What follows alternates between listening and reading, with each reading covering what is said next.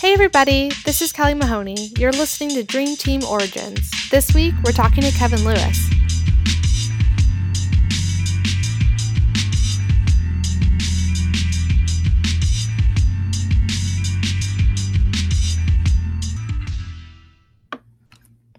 Hey Kevin. Hey, uh, how Hey. are you? Good, how are you? Good. So basically, I showed up in England to going to HackCon EU, and I stumbled into this hostel where I was going to be uh, there with a bunch of people I didn't know, and yeah, that's where that's where everything kind of started. And that's where I met you. Yeah, it was. I must say, it was a quite. It was a slightly questionable hostel, um, but it was pretty cool. Like there were a whole set of hackathon organizers all descending upon this one tiny little building in Birmingham, um, up the road from the venue of HackCon, where they'd spend the next few days sharing stuff. Um, and it's pretty nice, you know. It definitely added to this feeling of community. It wasn't just a conference; it was an experience, so to speak, that we were all sharing. Yeah. Um, do you want to talk a little more about that community? Sure. So, um, so it's a community of student hackathon organizers, and I know you've spoken about them already. Um, the communities, I think, are slightly different depending on where you are. Major League Hacking uh, mainly supports two communities. There's one in North America, which is the one that you primarily engage with, and then there's one over in Europe, uh, which kind of it started out being quite UK centric, but thankfully kind of spread across Europe. Um, and it's pretty cool. Like there are a whole set of organizers who really do just want to help other people realize that they're better than they thought they were over the course of a weekend and are happy to support brand new organizers in organizing their events even when they're done which is pretty cool uh, and that's very much what this event was about you know sharing uh, sharing experiences and lessons um, and having a bit of fun as well and getting to know one another Awesome. Uh, so, do you want to tell me a little bit about what you're doing now? So I study creative computing at Goldsmiths University of London. For those of you who don't know Goldsmiths, it's this reasonably small liberal arts uni in southeast London. Uh, I kind of call call us the purveyors of the weird, wacky, and wonderful. Uh, you know, you'll always walk around and you'll see some kind of cool art installation happening that you may or may not understand, but you just kind of accept that it's cool. Um, and so, yeah, so I study here at Goldsmiths. I have one more year of my degree to do. Uh, and for the last two years, I'm finished now. But for the last two years, I ran the uh, the hacker club here, uh, which was called Hacksmiths. Yeah, so uh, so I'm now done with Hacksmiths after two years of running it. Handed it off to a new set of organisers who I'm pretty confident uh, will, you know, continue running it, and it will be great. Uh, I now run a company called Underland. It's a small company that does three things. Uh, we uh, we run events for technical people, so hackathons and, conferences, not necessarily for students, but for anyone. Uh, we run technical training programs and also uh, do some development when people have projects that are interesting. Uh, so they're the three things we do. Uh, we also run a couple of first party events ourselves. The first one we've now announced, uh, which I'm really excited for, it's called You Got This, and you know about it because you did the cool graphics for it. So, what was your inspiration for starting this company? Oh, the company. Uh, so, in the last two years, I've been running Hacksmiths. I've worked with some really fantastic people, uh, and I knew that that wouldn't be forever, you know, and eventually that would be handed off. But what I could identify is there's quite a few team members who I worked with over the two years I was running it who are really, really fantastic in doing exactly the three things Underland uh, are doing the, the events, the training, uh, and the development. And so we'd been playing around with the idea, like several of us spoke about setting up this company to, to do it in a more commercial setting once we were done with Hacksmiths. Um, and Wilson uh, was the person who I ended up setting it up with, and then I worked with other members of their of the uh, the ex Hacksmiths team.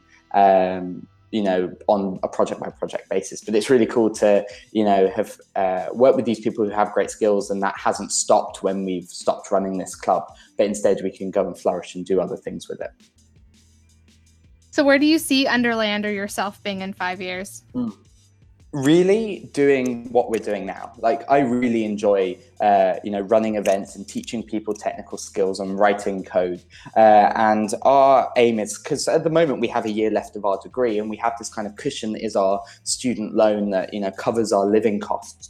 Um, so at the moment we can start this company, uh, you know, and run it, and in a year's time, our, our plan is either it will be doing well enough that we can go and take a salary from it and do that when we graduate, or we can go off and get get jobs elsewhere, um, either part time or full time, and then use Underland as this body to, to run our own events through, but on a more ad hoc basis. So really, it's about seeing what this first year looks like for us. But personally, like I really enjoy teaching people technical skills, and I very much see myself doing that. And I like running events and facilitating events. To be fair, though, the events that I run very much have that same aim, which is to, you know, enable and upskill people uh, in in their work.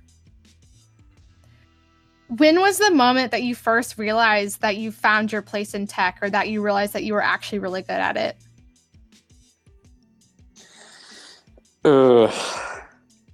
Um, to be completely fair, I don't think I have. Like, you know, I, I as time goes on, I work with more people, and you know that's great. And people you know, say nice things, which is fantastic, and that helps me get along and get more jobs. But really, I still don't think I've carved that niche yet. I'm still kind of just going along.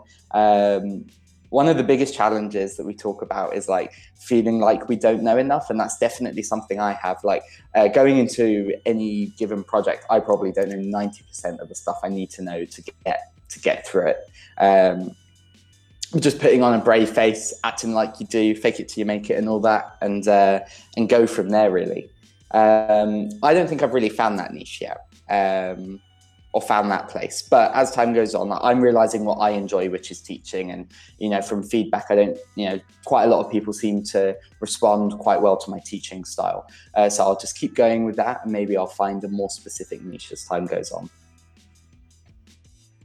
Yeah. So if you could identify one thing, uh, one driving force that makes that gives you so much passion about doing this, would it be teaching? It would definitely be teaching.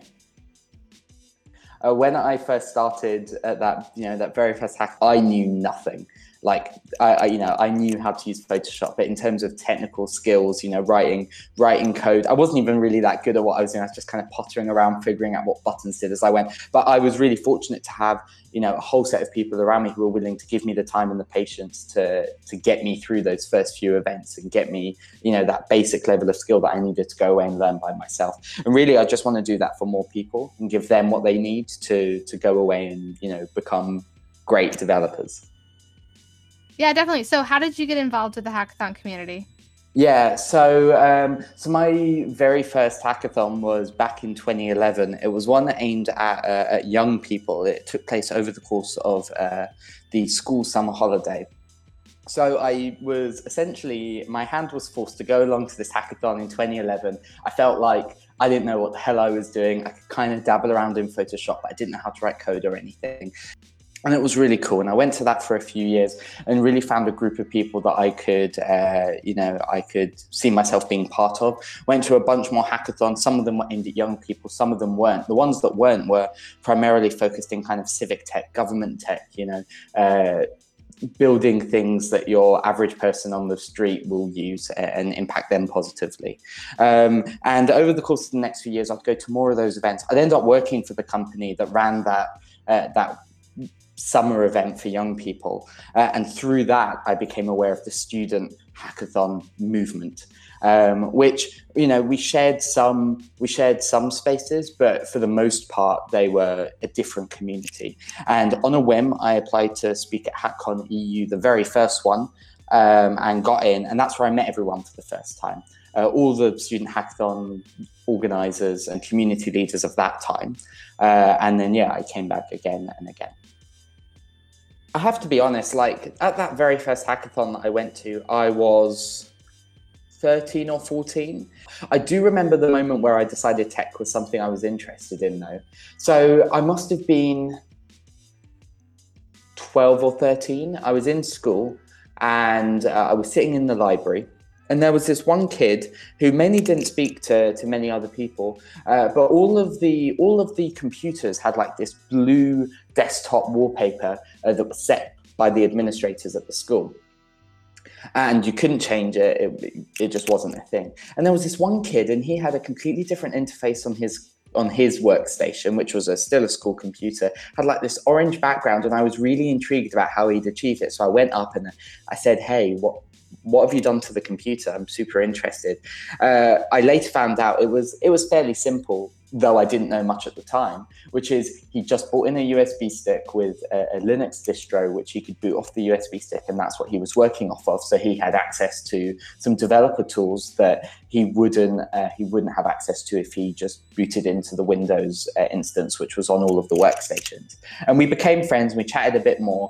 Um, so I was kind of interested in how this person uh, broke the rules uh, using just a little bit of, of knowledge. Um, and so that was it. That I don't know why that moment stuck. I was like, that's really cool. And he set up this kind of computer club in my secondary school, and we went and we we mainly didn't do any projects, but it was just a, a, point in time every week where we could meet up and chat about stuff which most of the student body just wasn't interested in. Um, it wasn't focused around development, just tech generally.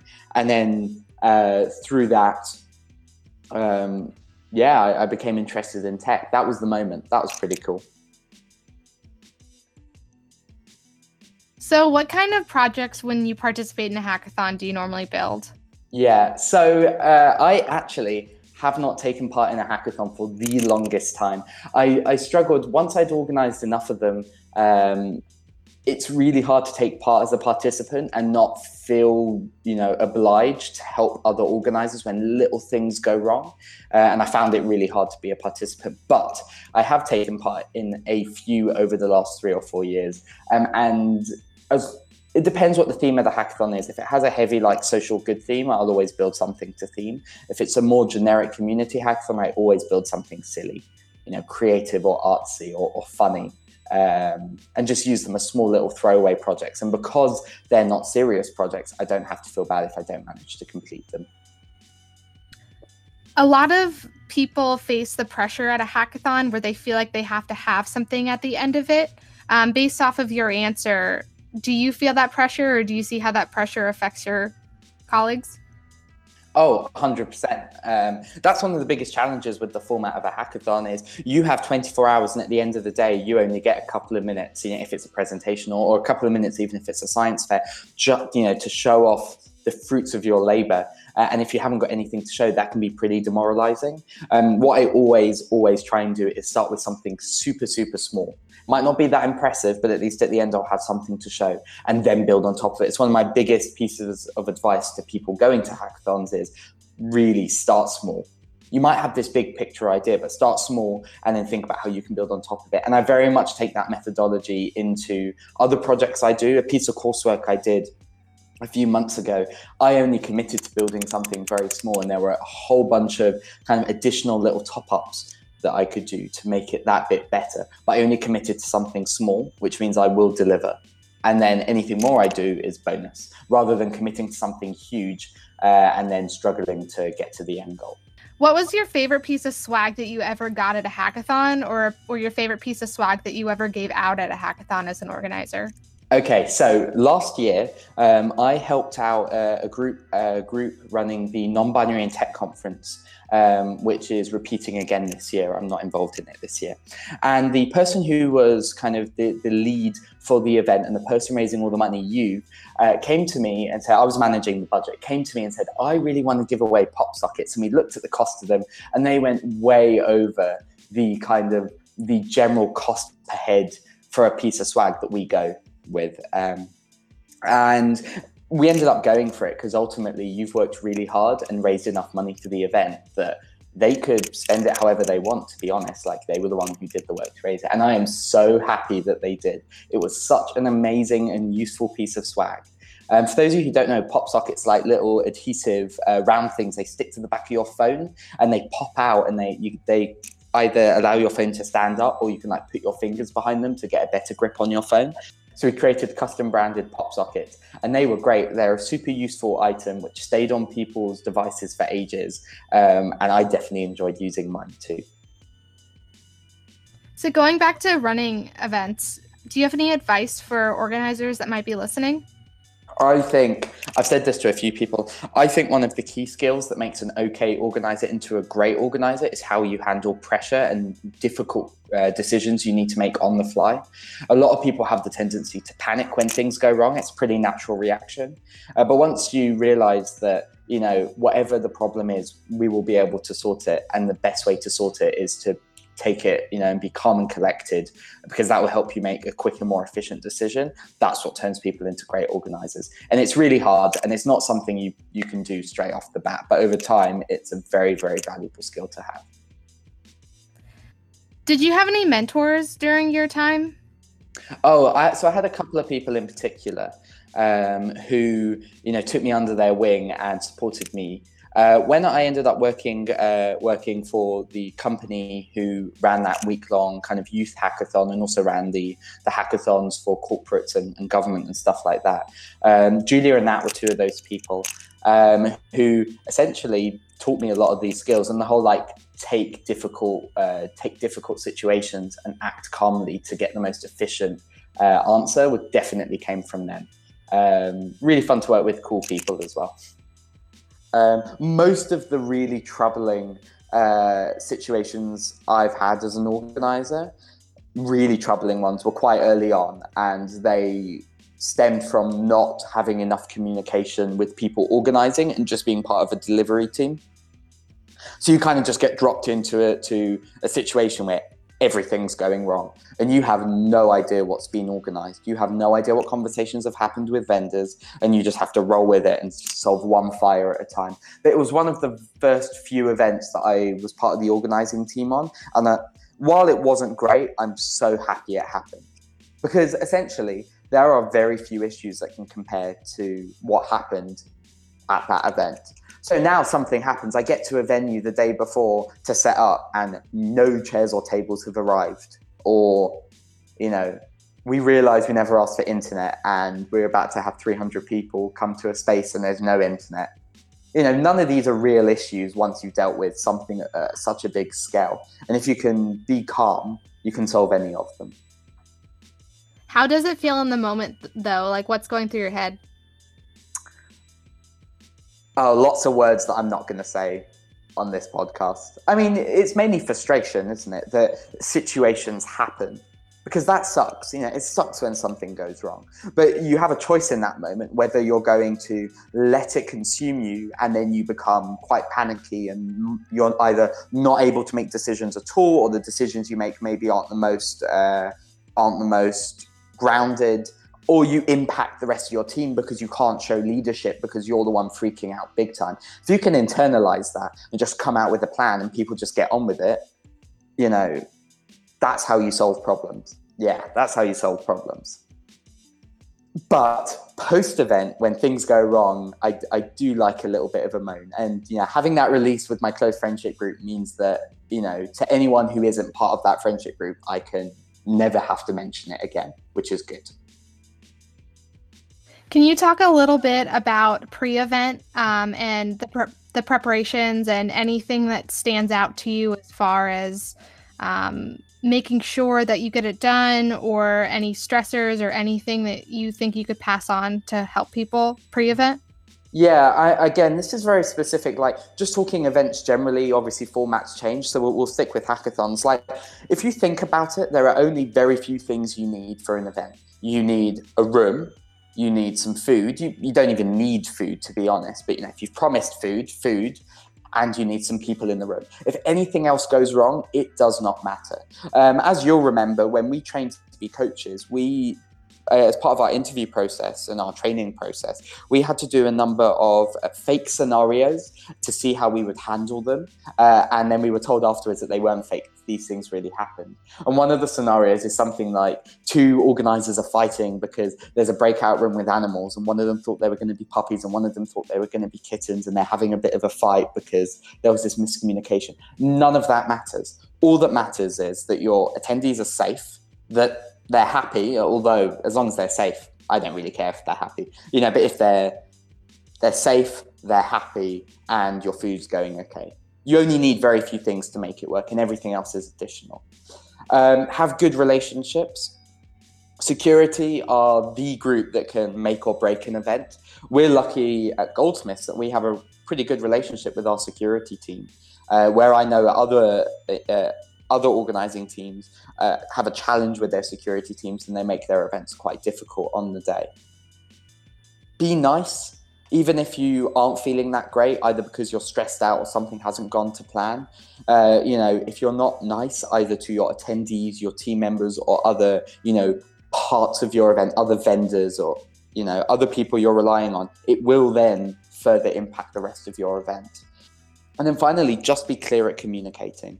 Uh, if you need something done, it's not a problem on the day isn't the time for passive aggressiveness, which I've seen quite a lot. If you need something done, just ask someone, be as clear as possible so they can go and, you know, make your event great and be calm. You know, if things go wrong, be calm, but we spoke more about that.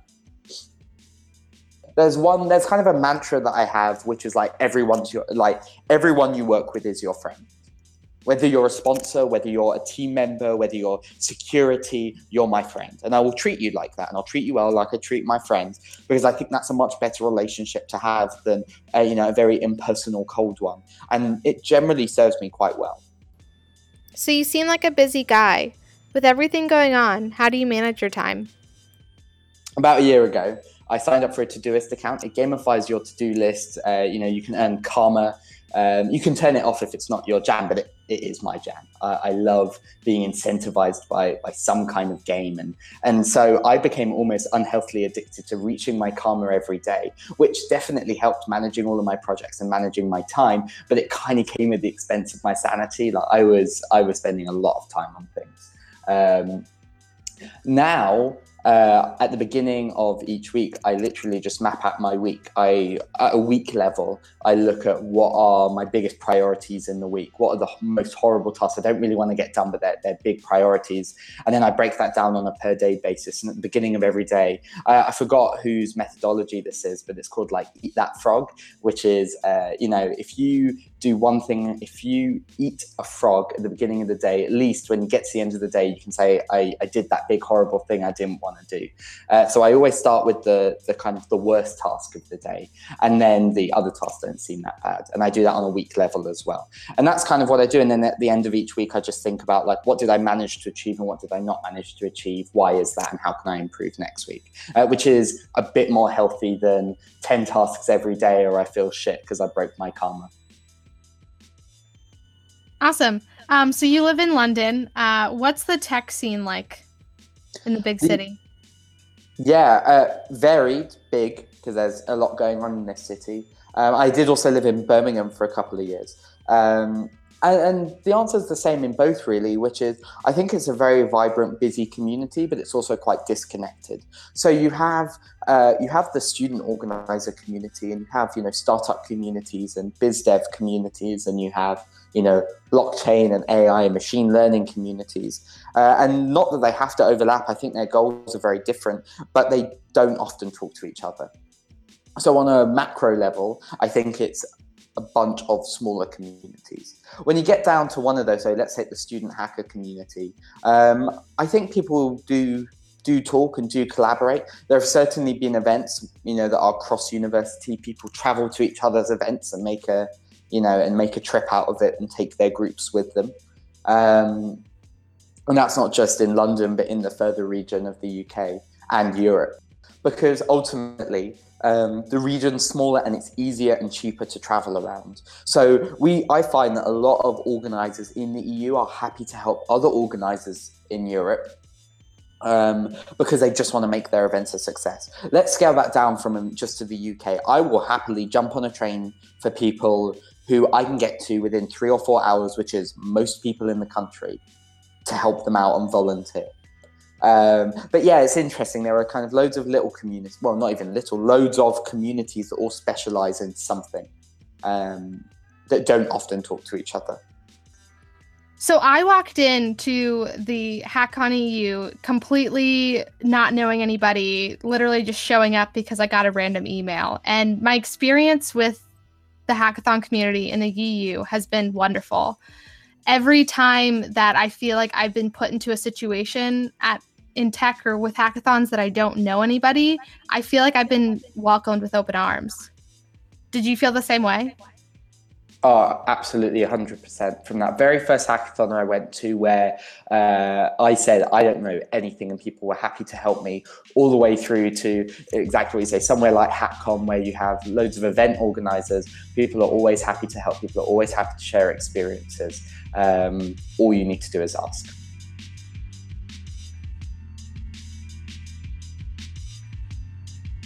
Uh, so if you're interested, I'm running a one-day conference uh, on the 19th of January 2019 in London called You Got This. Uh, so it's a one-day conference for junior developers, designers, pretty much any creatives on mastering a happy, healthy work life. Instead of talking about technical topics, instead we'll be talking about skills that require emotional labor, like combating imposter syndrome, that feeling that you're not good enough, or performance reviews and how they work and how you can ace them uh, or saying no and having a, help, a healthy work-life balance. So these are the kind of topics we'll talk about. Uh, it should be really fun. Uh, we'll be releasing a call for proposals soon so people can propose talks that they want to do. And then we'll be releasing tickets shortly after. So if you're interested in learning more about the event, you can go to yougotthis.io uh, and read more there. Stay tuned after the credits to see if Kevin would rather work in an office or remote.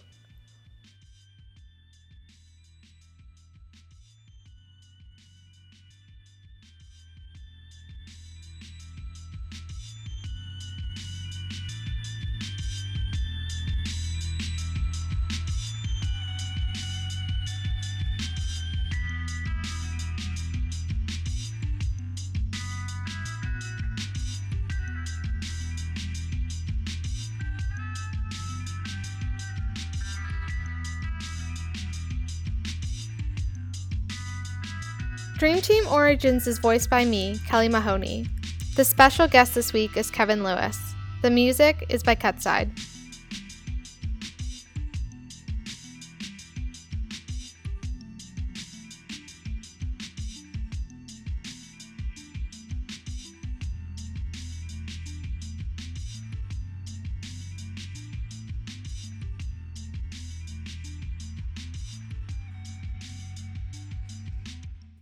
Sweet or salty?